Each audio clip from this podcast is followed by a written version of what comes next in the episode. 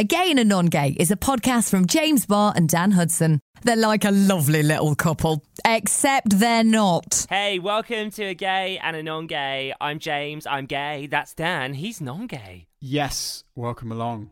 Today, we're joined by Reverend Richard Coles, who is a legend. He was in this amazing queer 80s band, the Communards. You'll know their massive tune, Don't Leave Me This Way. Talk me through some of their other tunes that you. Um, Don't Leave Me This Way Again.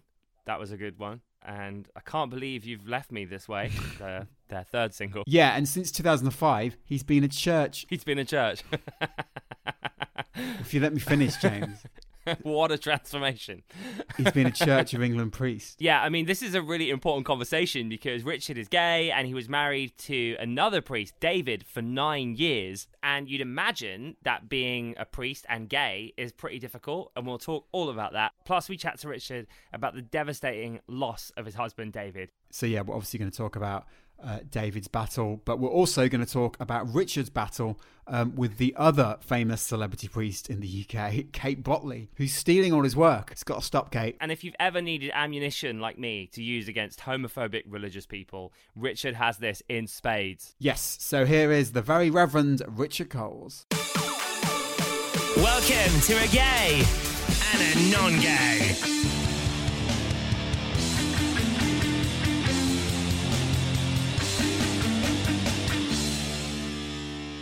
How you doing? All good, thanks. How are you? How come you've had your hair cut, both of you? Uh, well, the hairdresser's opened a week ago, so I had mine cut this week. Yeah, I got mine done on Sunday. It wasn't. Uh, sorry to disappoint you. It wasn't specifically for this, but everything's Wow, reopened. that's- So That is so rude, Dan. Don't worry, I can take it. We're so excited to have you here, Richard. You are Britain's favourite priest. Well, there's not a, not a long list, I have to say. well, there's you. There's It's um, me and Kate Bottley, basically. Kate Bottley. Yeah, And she's taking all my jobs now. It's- I Really? keep telling her to get her tanks off my lawn, but every day there's just more. have you got your eye on uh, on Gogglebox? I love Gogglebox. Well, I kind of go in and out of Gogglebox. It's been on as long as Coronation Street, it seems to me now, and I keep forgetting who's not in it anymore. I've had that weird experience, though. This is just so meta of watching people, watching Gogglebox, of people watching me. wow, that must be weird. It's kind of so postmodern, it's ancient. So or they're something. Watching, you're watching. They're- them I'm watching, you. Gogglebox, and they're watching me on Gogglebox. what are they saying about you? Not nice things, I have to say. Oh no! I didn't really? go down very well. The Malones, I think, were very harsh. I didn't see it. Someone told me. Was it your Strictly appearance? What was it they were? God, no, I wouldn't dare watch Gogglebox if that was on. No, I tell you what it was. I was doing a thing with Richard and Judy and that nice woman who did win Strictly, Stacey Thing. Um, and uh, it was awful because we were talking about George Michael. They said, Did you know George Michael? And I did because, you know, the 80s, I was in a pop band. And they said, Oh, where? Did, how did you know him? And I said, Well, I met him at Elton John's 40th birthday party. And that's the sort of bit they came on. So there was a vicar going, Oh, I met George Michael at Elton John's 40th birthday party. And as you can imagine, that um, was uh, a cruising for a bruising. So, who, who does he think he is? Archbishop of Canterbury, that kind of thing. You know? halfway through the dinner, I nipped through to have a look at this disco, and the DJ was on his own playing a few records, and it was George Michael. It's a big name drop there, it? Oh, went to Elton's 40th, Yeah. you know. Do you think you'll remember him? No, Willie Folk. "Don't Leave Me This Way" by the Communards, your song. It's a huge gay anthem, but then you became a priest. So could you Yes. just sort of talk us through how that journey happened? I was a chorister when I was a kid. So I grew up in the church and, you know, there sort of every day and um, kind of chunk of Sundays as well. So I, I knew the lie of the land. I loved the music, although I was an atheist at the age of eight, so I thought it was all nonsense. But I kind of liked the atmosphere. At the end of my 20s, which got a bit tempestuous, there was a summer in Ibiza, which is a bit of a blur, but somehow I came home and crawled into a church and found it to be a more congenial place than I thought it was. Not the belly of the beast, but actually more like my sort of home territory, I think. And uh, I just liked it. And then, of course, what you discover is things are rarely what they seem. And if you thought of the church as a sort of somewhere that was kind of inimical to gay people, which is in lots of ways, but actually lots of gay people find a way there and live their lives quite happily. So that's a very shortened version. You want to know about Ibiza, don't you? I do. Um, what happened? I don't really know. I bought a speedboat. I know that, Oh but we can't. But we don't know what happened to it. And one of the things that was really great about that was that it made gay people and straight people play together, and any awkwardness or suspicion was dissolved partly by MDMA, but actually just by discovering each other and having fun with each other, yeah. and it was great. Now, your book explores the grief that you've been through after Yeah. losing your husband to alcoholism. And it's a massive thing, alcoholism, that isn't really discussed in gay male conversation. And I certainly know that I've personally turned to alcohol when I've been struggling with mental health. And some of that is probably to do with being gay. And also, I think queer love and loss is, is also not really something that is talked about and explored. So it's amazing that, that you've that you've put that out there so I just wanted to talk about that really, and, and I wonder as well, like, do you think all of this is more isolating for gay people? I think there is a long relationship between gay men and alcohol, and that's been the case since the year dot. And I think partly that's because lots of what we do, we do in places where you drink, pubs, clubs, bars, right? I think it's partly also because, and I, it pains me to say this, I'm six, I'm 59, and I look to the generations behind me and I think, and I really hope you had an easier time of it growing up than I did. And in lots of ways, that's true. But I do think gay men, I can't speak for lesbians particularly, but I do think gay men do sustain some psychological damage very often. And I think people who are psychologically damaged often look for some way of palliating it. And alcohol is probably the most readily available drug to do that. It was certainly true with David. I think that one of the ways he dealt with the damage that he had sustained was to drink and go nuts on dance floors and the clubs and the pubs and everything. And, you know, in your 20s, you can do that without causing too much damage, I think, although actually there's more and more evidence that you can do yourself a lot of damage. But if you keep up that kind of drinking into your 30s, it starts getting difficult. And then in your 40s, it'll kill you, which is what happened to David. Do you think some of that is to do with the, the damage then that he faced when he was younger for being gay? Well, I think David grew up in a very religious um, family and a religious family that I think would have found the idea of somebody being gay kind of really difficult. Although I have to say they've all done brilliantly with it now and they're all fine and they're no longer part of the religious world that they were part of. But I think, you know, if you're young and you're trying to kind of gain a sense of your identity and how you fit into the world, if a part of you doesn't really seem to fit with the narrative that the people around you are offering, that can be quite tricky for some. Some people thrive in it, but I think for lots of people, it's difficult. And it was for David, I think. And I think he, one of the things it did was, I think it knocked his confidence. And sometimes he would drink if he felt unsure of himself. It would give him, I don't know, some courage or something, although he wasn't lacking in courage. And all of it was within the tolerances until it wasn't. And by the time it wasn't, it was wreaking havoc in his life. I mean, not just physically, but socially, because he could be obnoxious when he was drunk. And again, you can kind of get away with being obnoxiously drunk if it's three in the morning and you're in heaven, but not great at a vicarage tea party, let me tell you. Which heaven are we talking about? Oh, good one, Dan. Such a good one. Thanks. Um, Thanks very much.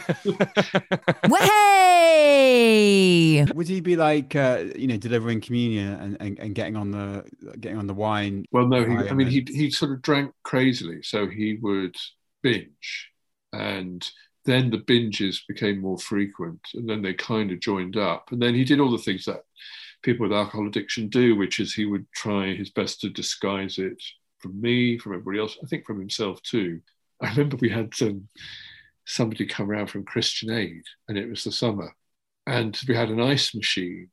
So I filled it with ice. And then he said, I don't think this is just ice, actually. And David had sort of surreptitiously doctored the ice in the ice machine with vodka. So he was um, he was doing all those things that people do. And you would, and also we had a, a boat, and he would go to the boat sometimes, and uh, we make light of it really. But by the time it was out of control, it was pretty awful. And he changed the way he drank. So he stopped binging, and then he started doing the sort of sipping all day thing. So he wasn't getting pissed. And you think, oh, this is getting better. But actually, the sipping all day thing is really dangerous because the alcohol just minces up your liver, your pancreas, your heart, And he did got all the things that people who are addicted to alcohol get. And in the end, he had an internal bleed, and that killed him at 43. A gay and a non gay. You said you never once thought that you would be going to hell or No. that being gay was a sin. And your quote is, I, I have never, not even for a moment, felt like hellfire or even a twinge of divine disapproval would be mine as a consequence of my sexuality or relationship with David. So, how did you find this clarity when so many people don't? it was just never a, an issue for me. I mean, I came late to faith when I was in my 20s, so I'd had a bit of time to sort out sexuality. And I did have, you know, I was at an all boys English public school when, if it had been known that you were gay, you would have been mercilessly treated. So I learnt the arts of subterfuge quickly. And, you know, you have to unlearn, unlearn that stuff because this is not a dark secret. It's simply a variation on the universal theme of sexuality. We know this. We didn't really know it then. So getting yourself healed with that is a job of work. But I'd done that by the time, or I was well on the way by the time religion came along. And I, and I always knew that, I mean, with David and me, we had a wonderful, we loved each other. We were like other people who love each other. And I think there's nothing in that which I would, for a moment, regret or think reprehensible at all. I mean, I have arguments with about people who think that simply because the love was between two men, uh, it couldn't somehow be holy or a means of grace, when so obviously it is. And that, of course, is where it's really into the sort of church, the people in the church who struggle with this. And I don't want to just disparage them because it is for reasons that are sincere and genuinely held. And I know that lots of people who think that are agonized about it because they don't want to be the bad guys, right? And also, they're the ones who have to face their kids over the breakfast table saying, Dad, why are you homophobic? You know, that's not something people relish, I don't think. So they struggle with that. But the fact is, their kids do look at them over the breakfast table and say, Why, Dad, are you homophobic? Because their friends are cool, their friends' parents are cool, their friends might be same sex parents. It's just not a thing. And the reason it's just not a thing is that you see that it's no different.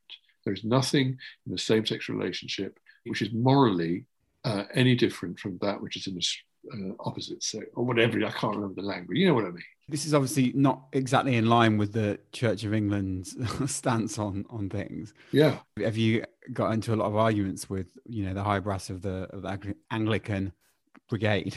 Well, I'm too low in the food chain to get into arguments with the top brass, which is a great reason to stay in the low in the food chain, actually. But I mean, there are lots of people on the other side of the argument who I do talk to, some of whom are have become friends actually, and those conversations at first were really difficult. Then after a while, you find a way of doing them, which means you're both still standing at the end of it. And I've never had a conversation with anyone which has made me doubt for a second my position on that.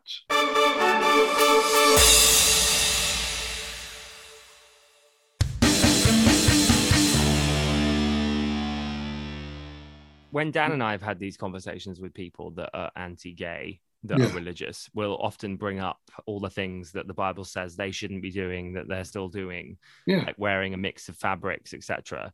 Are those the kind of arguments that you fire back at them? I'm just bored shitless of those arguments. I've had them for so long, I'm not having them anymore. Can't be asked. so the argument for me is not what does the Bible say? The argument is why does this thing the Bible say mean so much when that thing the Bible says doesn't mean so much? Why are we picking on this thing as the one around which everything hinges? Because the Bible is not a book, it's a library. It's full of material. Some of that material doesn't always line up with the other material. So as soon as you start thinking of it as a sort of holy handbook, which tells you in black and white everything you need to know, and there is a tradition when that's the case, when you start thinking this is actually the product of thousands of years of people reflecting very deeply on issues which are fundamental and profound and often very difficult, they've come up with conflicting accounts of how they do that. Well, then I think maybe you can start making some progress. But even saying that would get my ass kicked from here to Canterbury.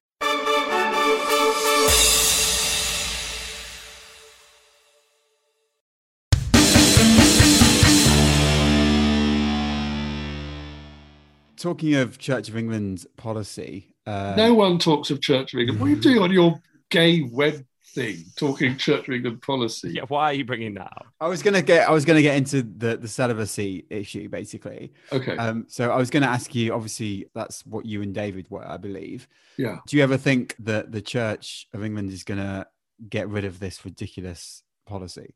I hope so.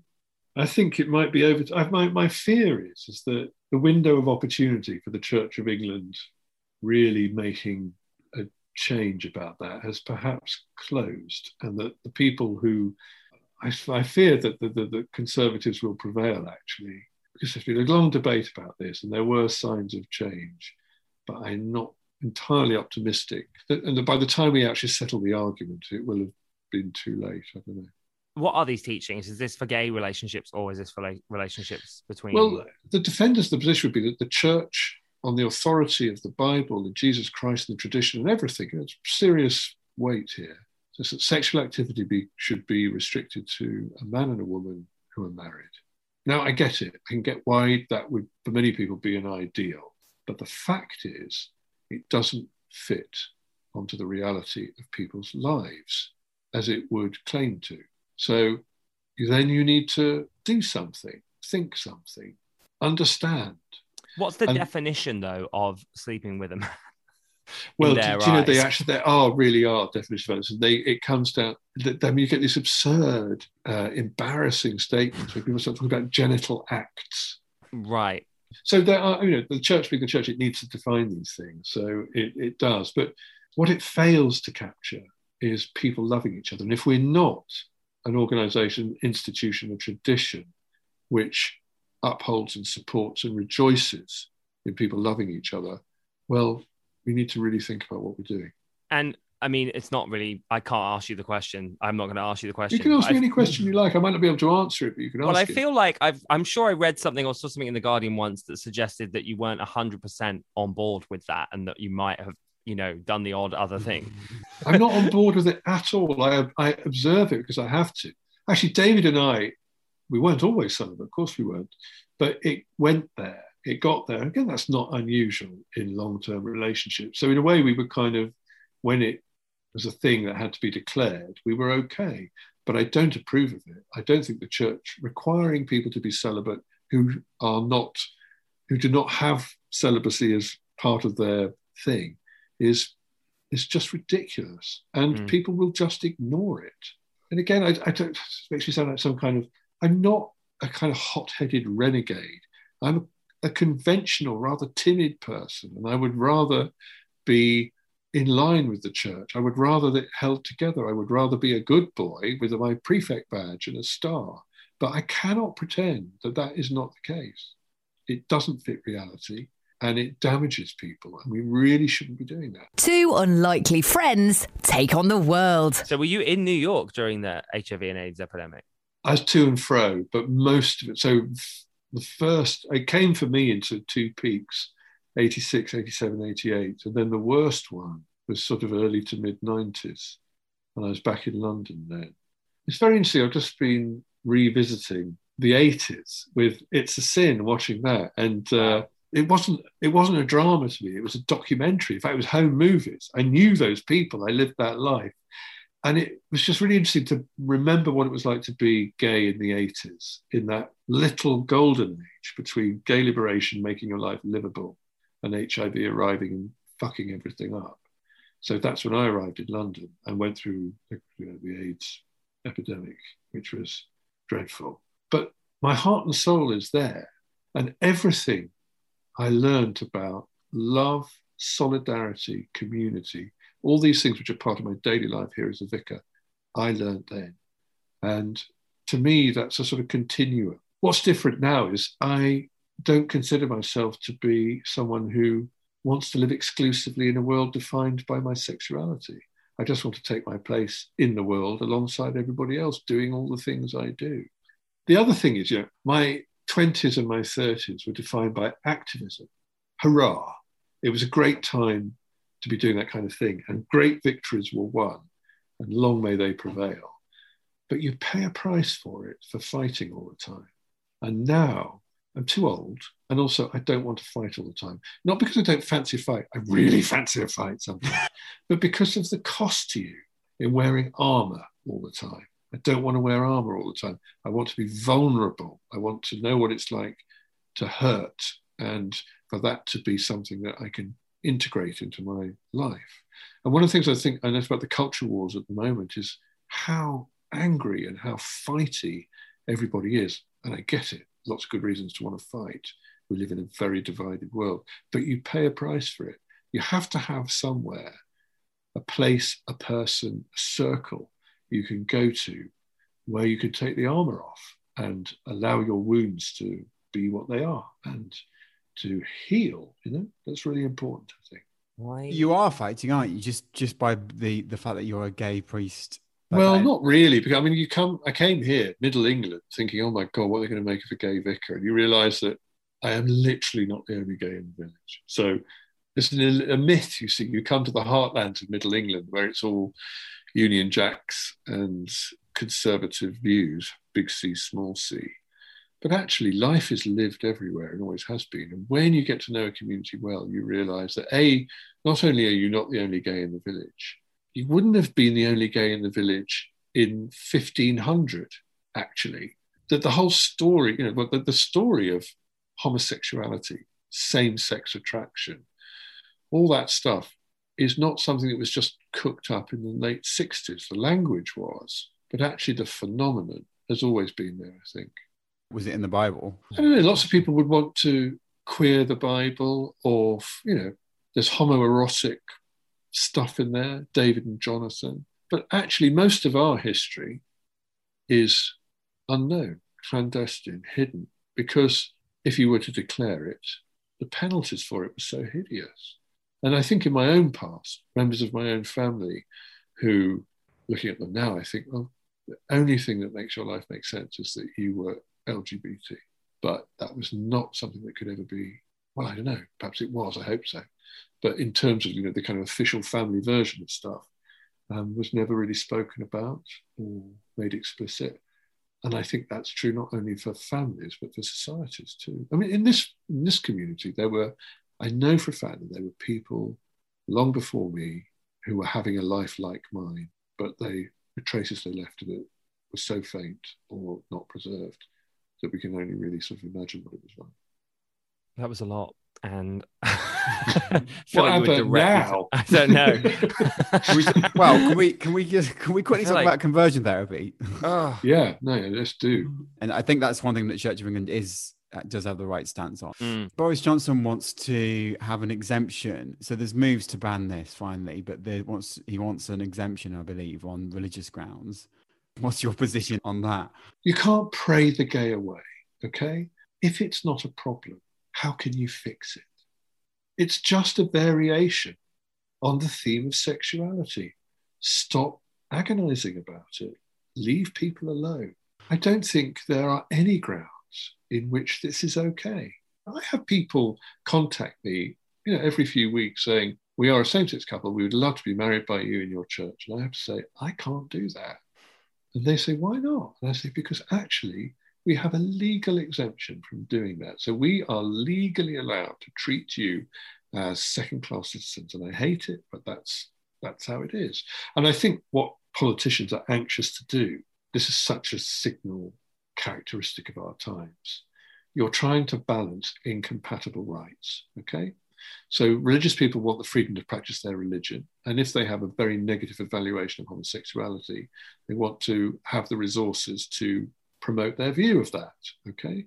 But that absolutely collides with the standard of equality that the wider society now takes for granted. Well, hurrah, I'm really glad it does.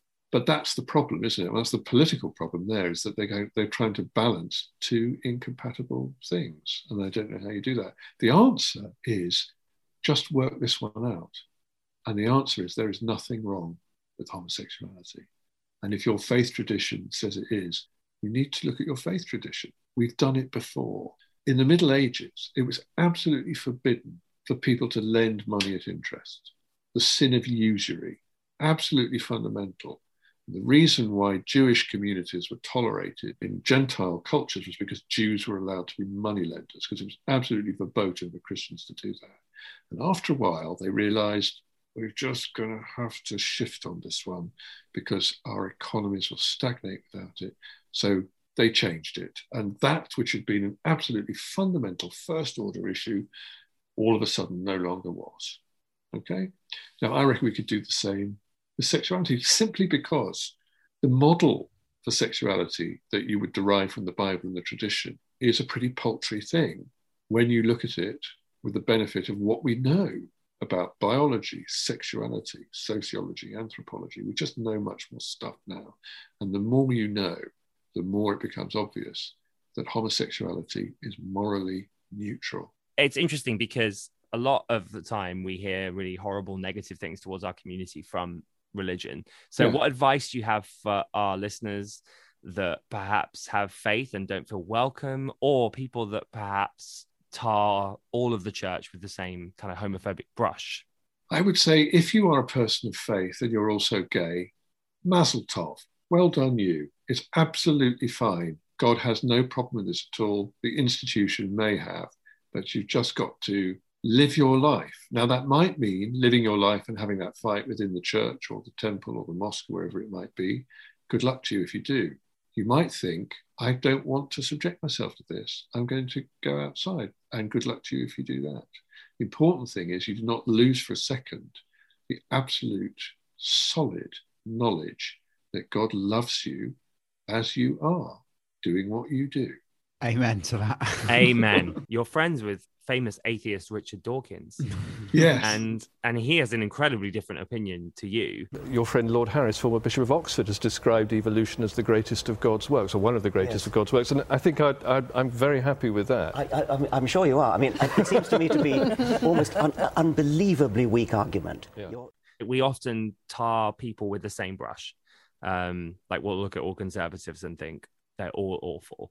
What advice do you have for people that immediately are just like, no, I'm not going to get on with you? Like, how can we get on with each other? Actually, what I have discovered in my life is that all sorts of people can do wonderful, surprising, generous, loving, creative stuff where you don't expect it. And the opposite's true as well. I think also because I'm a vicar, right, I am responsible for a community of people who contain unimaginably different opinions and views and so forth. Not only do I have to look after them, I have to love them. It's my job. So I have to do that. So what do you do? Well, you look for the stuff about them that's exciting and charming and valuable and warm. And you find it everywhere. A surprising affinity can just occur anywhere. And I really want that to happen because we live in such a centrifugal world. Everyone hates each other. Our politics has become impoverished, bankrupted by ideological madness. And you see people hating their friends, not just their enemies, because there's this kind of unstoppable impetus of screaminess. I've got two big themes for me in terms of my, what I like to do in the community. One is education, and the other is housing. So we've built a nursery school in my own parish because kids from the poorer part of our community were not performing as well as kids from the richer part of the community when they got to school. Okay, we had some land, we sold it, we used the money to build a nursery school. And the Chancellor of the University of Northampton, a university which is often a university of people who are the first in their entire family history ever to go into higher education, believe in that stuff. In housing, I'm a patron of a local housing association. We've just built 50 affordable homes in the parish. Practical stuff, right? And I couldn't do that without Tories. Now, the me of the 1980s would never have thought that that would have been a workable scenario. But I work all the time with conviction conservatives who are on the opposite side of the argument with me on so many things. And yet we work together to create housing for people who need a home, education for people who have no opportunities. That would answer the question for me. Amen to that also. we have two favorite priests on our podcast now. You are one of them, and the Who's other, the other one? The other one is um, the Reverend Chris Hudson from All Souls Church in Belfast. Oh, I don't know him, but I like him Oh. already. You definitely need to chat to Chris because Okay. you just have the funniest time. Thanks so much for joining us. If, if we're ever in, uh, where are you, Kettering? We, we, Near Kettering. How do you know about Kettering? Well, just because I've read your book, and Oh, I, I see. I, I do remember v- v- it vaguely because, and I'm not a football fan, but wasn't Gazza manager of Kettering Town? For 20 seconds. Yeah, he was. Well, that's enough football talk, lads. Um, And thanks for listening, babes. Do the admin and support a gay and a non-gay. Visit gaynongay.com slash donate.